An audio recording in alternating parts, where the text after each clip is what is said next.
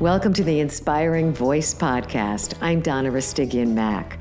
You know, with all the noise and the distraction in the world, are you able to hear your own inspiring voice?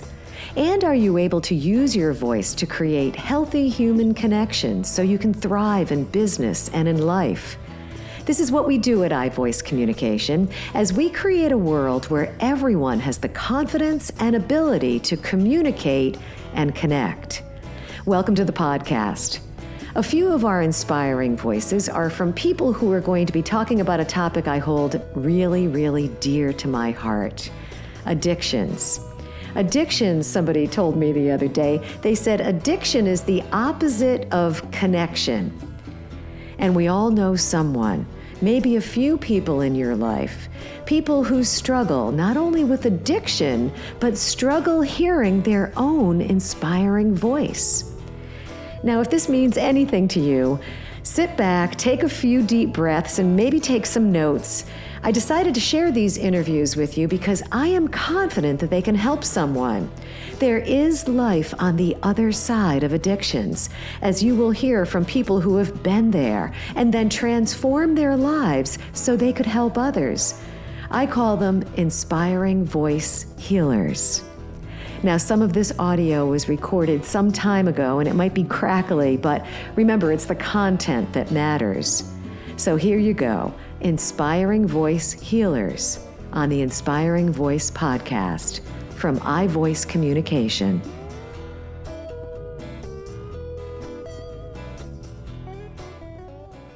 Peter Greenberg from inspiringvoice.com. You are our first, I'm going to call you the featured healer okay, on inspiringvoice.com. So, Peter is a psychotherapist, and I, in my opinion, um, a super expert psychotherapist because you absolutely know how your average individual who's struggling with addiction issues feels because, you know, you've lived it, breathed it yourself, haven't you? Yes, Donna. Mm-hmm. Thanks for addressing that because I think it's really a vital part of my history that helps me to identify with others and to be able to appreciate they're as unique as their fingerprints, but at the same time, we have generic challenges, and with addiction, especially, uh, depending on the certain substances or behaviors that people get patterned into and trapped into, then there's a way out of that maze that I know for myself, and I've witnessed so many others over 30 years of processing and practicing witnessing with others that there's ways out of the maze for everybody. Mm, love to hear that. Habits, mm. Insidious. Just give us briefly an idea of where you were way back when. Can you paint a brief picture? Sure. Um, I was genetically predisposed to addiction, and then it got activated because I grew up in the 60s and 70s where there was so much misinformation and, and ignorance about um, substances and substance use, abuse, and dependency. And I was part of a culture where socially and culturally and familially there was um, exposure to alcohol and other drugs. And so being exposed to it and having a genetic predisposition, it um, was like a spark that lit the wick in my system. And then the wick just burned faster and faster, and the substances worked less and less. And I was trapped in, you know, a pattern of, you know, self medicating and using it for relief and reward kind of uh, association. And then it all started to fail me, and I got, you know, confused as to how to get out of that trap and out of that maze. And I had to learn about what that meant and what that was relative to the substances in my body and mind and spirit and find my way uh, beyond being trapped in that pattern. Mm-hmm. So thankfully, I was able to do so. So when you're trapped like that, right, when you're wrapped up in the substances, you're certainly not being honest with yourself. I'm sure you had people all around you saying, Hey, Peter, look at this, look at you, and look what's happening. Sure. And, and one of the uh, benchmarks of addiction is denial, mm. and the other benchmark is progression. So I was in denial. Uh, the culture that I was around and the people that I was supported by and, uh, um, you know, um, socializing with were trapped as well in a lot of their own denial. And then the progression was that it continued on where it made my life unmanageable, inside unmanageable in terms of my own uh, clarity and confidence in myself, and outside unmanageable in terms of my energy and behavior patterns and my compromises in relationships personally and professionally. And so, you know, it was it was just a quagmire. And uh, once again, being able to um, find hope and help in the community and in information and support that was out there at the time um, was was really essential for me to begin my journey towards you know clarity and confidence and truth and the ability to break the pattern of denial and progression. Well, what made you hit bottom in the first place? You know, that's what I hear. You have to absolutely hit bottom because you're not able to hear what's happening in reality otherwise. Mm. Well, I, I, I, reflect on that and appreciate um, what helped me hit bottom was the realization that those substances were not giving the relief that they once gave me, the euphoria and the ease that they allowed for me because deep down inside I was still in a state of dis-ease. And um, when I was ill at ease with myself and the substances would work, then it gave me a sense of balance and confidence and the ability and the energy to manage my responsibilities and my development. And when it started to fail me, there was an innate, you know, mental awareness that it was failing me, a physical uh, dependency and an uneasiness about the substance use and abuse and the um, the spiritual, my sense of self. I was observing myself continuing to progress down a pattern that wasn't working for me, and it was causing me more anxiety and more depressive symptoms and more uneasiness within myself. And that was the bottom. It was the realization that this isn't an answer, this doesn't work.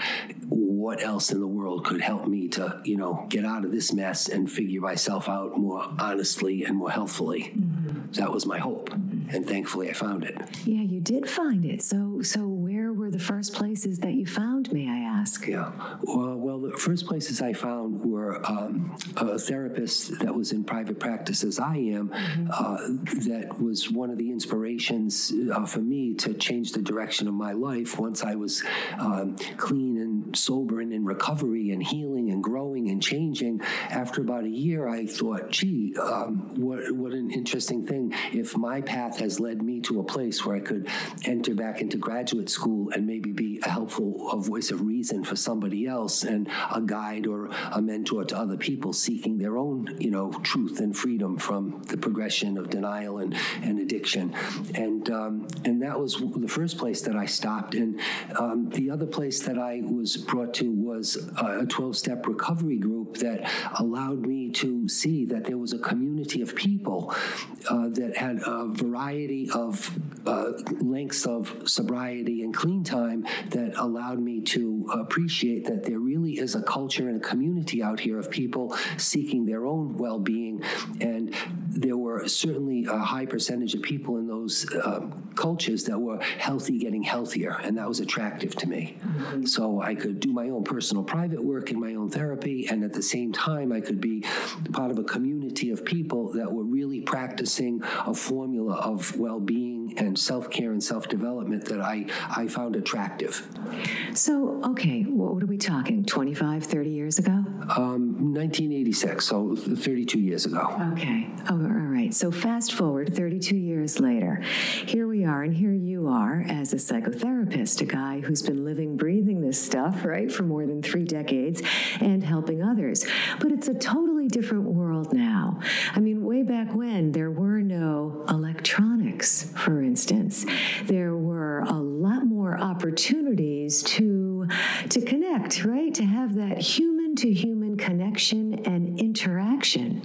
Sure, and and it was um, very humbling to be able to uh, challenge myself to reach out and ask for help and support. Mm-hmm. Um, as a male, maybe, and certainly coming from a culture of self reliant survivalism, and part of the drama and the progression of my addiction was such that my self reliance was really accelerated. It was very challenging for me to have to reach out to people. Today, I think there are some advantages to the electronics and to the communication world, which is why we do podcasts and other communicative resources for people to be able to access information and perspective that might attract them to take a risk and reach out to an, you know a community uh, source of support. Mm-hmm. And so uh, there wasn't that at the time, and it was uh, very challenging to risk the exposure and the um, the, the uh, reaching out and asking other people for support personally. Right. Yeah.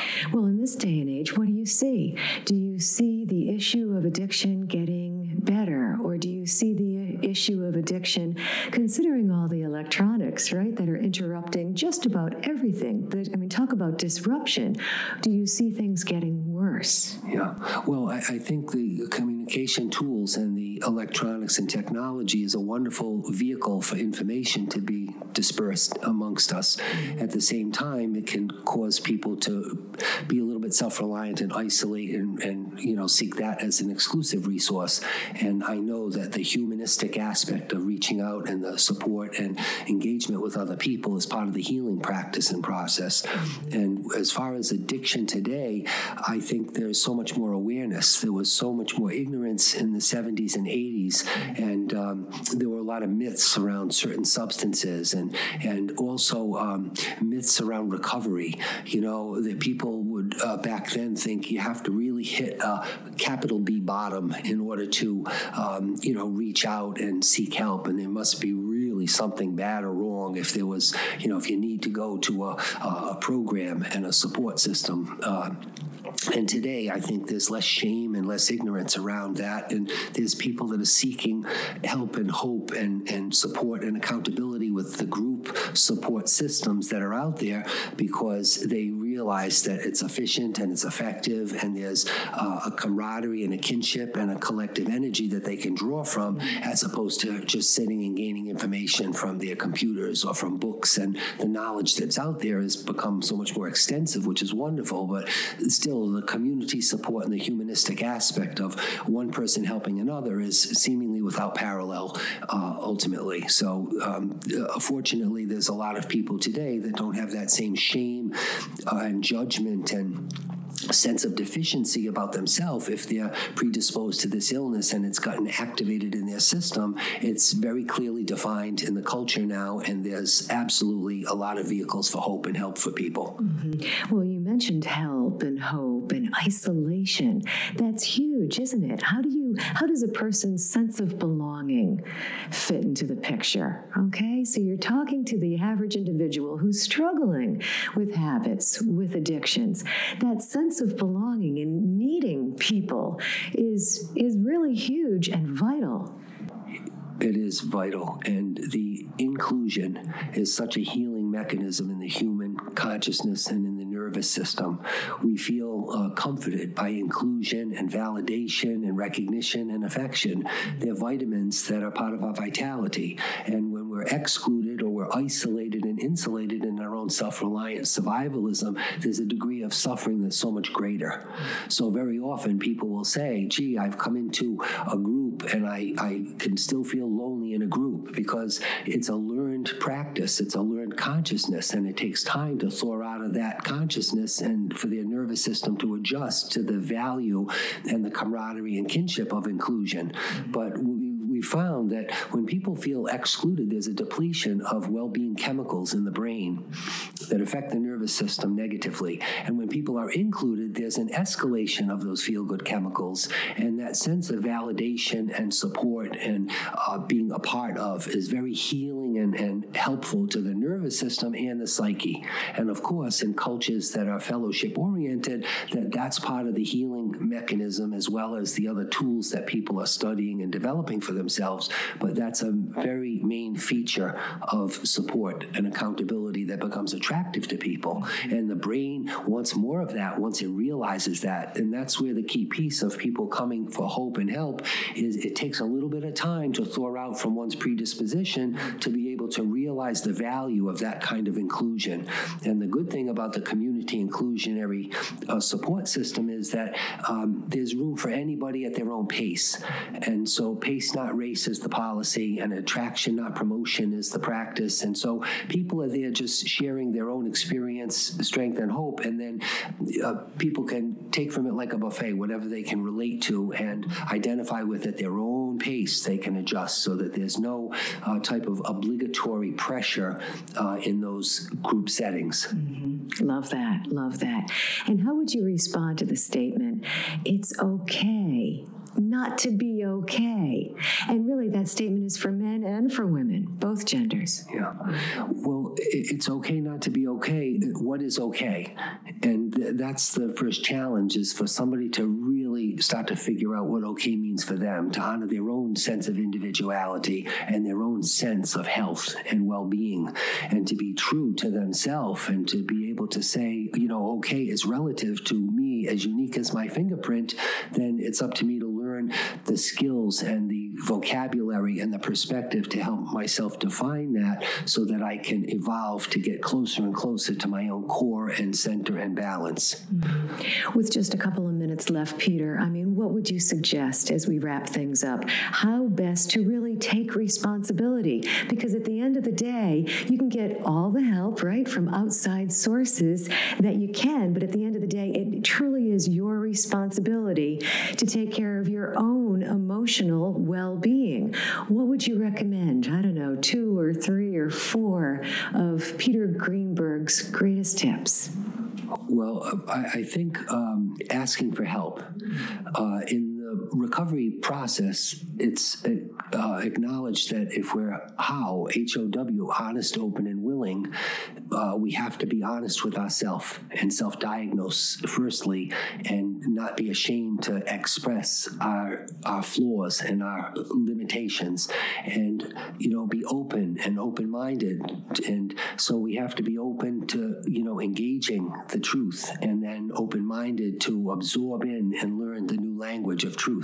And then willingness has to be sustained like a pilot light of, you know, determination and resilience and continued motivation and passion in order to stay connected to uh, accountability and support.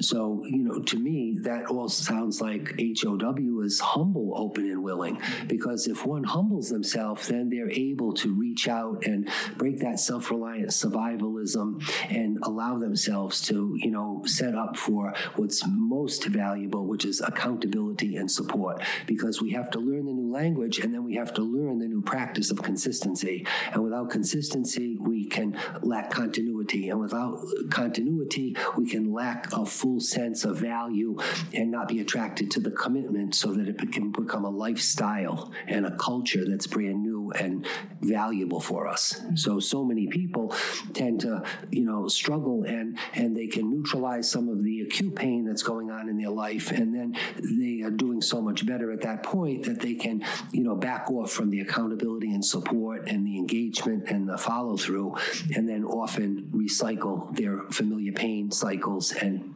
uh, suffering. So, to me, the most important tools are the humility and asking for help, and then you know, learning the new language, being open minded and willing to continue to try this on for size and see if it fits comfortably and how to get it to be tailored to one's own individuality. Mm-hmm.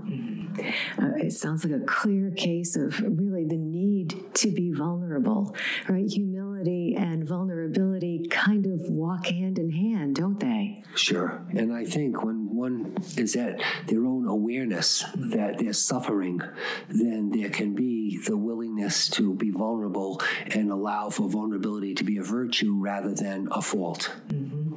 So, what's life like now? Fast forward 32 years later incredibly different from what it was way back when, when you were caught in it all. Sure. I, I think it was um, it ended as a suffering. And before that, it was a survivalism. And now it's learning and practicing being able to be able to thrive. And so, healthy, getting healthier physically, emotionally, mentally, and spiritually, all four quadrants of my being are balanced. And if I continue to practice this lifestyle and culture, I'll sustain my balance and continue to grow, which is the most exciting feature or facet of life at this stage and age versus, you know, um, being stuck in familiar patterns of compromise. I continue to challenge myself to grow further into my recovery. And that's where I've realized the best gift of the practice and process of recovery, it never stops evolving. Mm-hmm. So that's the fulfillment that continues to be, you know, the, the practice and the process of reward and relief is within, you know, the context of this lifestyle, not in the context of a substance. Right. You were getting the reward and the through the substance 32 years ago. But in this day and age, you're getting reward and relief from yourself, from your community, and from your day in, day out practice. Yes. The, the reward and relief, which stopped with the substances and caused me the panic and the confusion that it did 32 years ago, is now replaced with the reward and the relief of my well being physically, emotionally, mentally, and spiritually. So all four quadrants at the time were depleted, and I was more in a yellow light, orange light, oh, red light energy system. And today I'm in a bright green light system. And the work and the process became a labor of love. And allowed me to continue to get to this space where I could now sustain it, and I do um, with joy, mm-hmm. be able to you know trust and and continue to evolve into the thriving green light energy that I always deserved and um, didn't understand at the time because there just wasn't much of it around in my own awareness. Mm-hmm. That you deserve, Peter, and that everyone deserves. So thank you so very much for sharing your time with us on inspiringvoice.com. At the end of the day, it's all about being honest with yourself first and foremost so you can turn around and be honest with others. Uh, and as you work towards your recovery, inspiringvoice.com, where first and foremost you can hear it, hear your own inspiring voice, and ultimately be it, be your own inspiring voice. And thank you so much for being our featured healer today on inspiringvoice.com. It's my blessing and thank you for inviting me.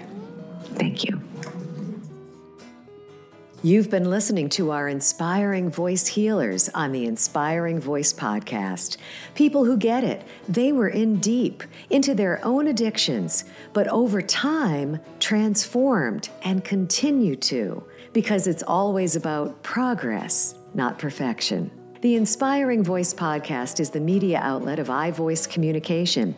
We're the company dedicated to creating healthy human connections through effective communication. We do that by developing people to become confident speakers and successful interpersonal communicators. Please connect with us if you need a coach for yourself or a trainer for your workforce. Our six week Strengthen Leadership Communication program is live and online, and it's available anywhere in the world. You can join us today at ivoicecommunication.com. The Inspiring Voice podcast is produced by Nicholas Young, music by Jeffrey Blake, and I'm Donna Rastigian Mack. We'll leave you with this. It's our hope that through a little bit of quiet every day, you can hear your own inspiring voice and be your own inspiring voice. So you can create those healthy human connections and build a rich, rewarding life and career.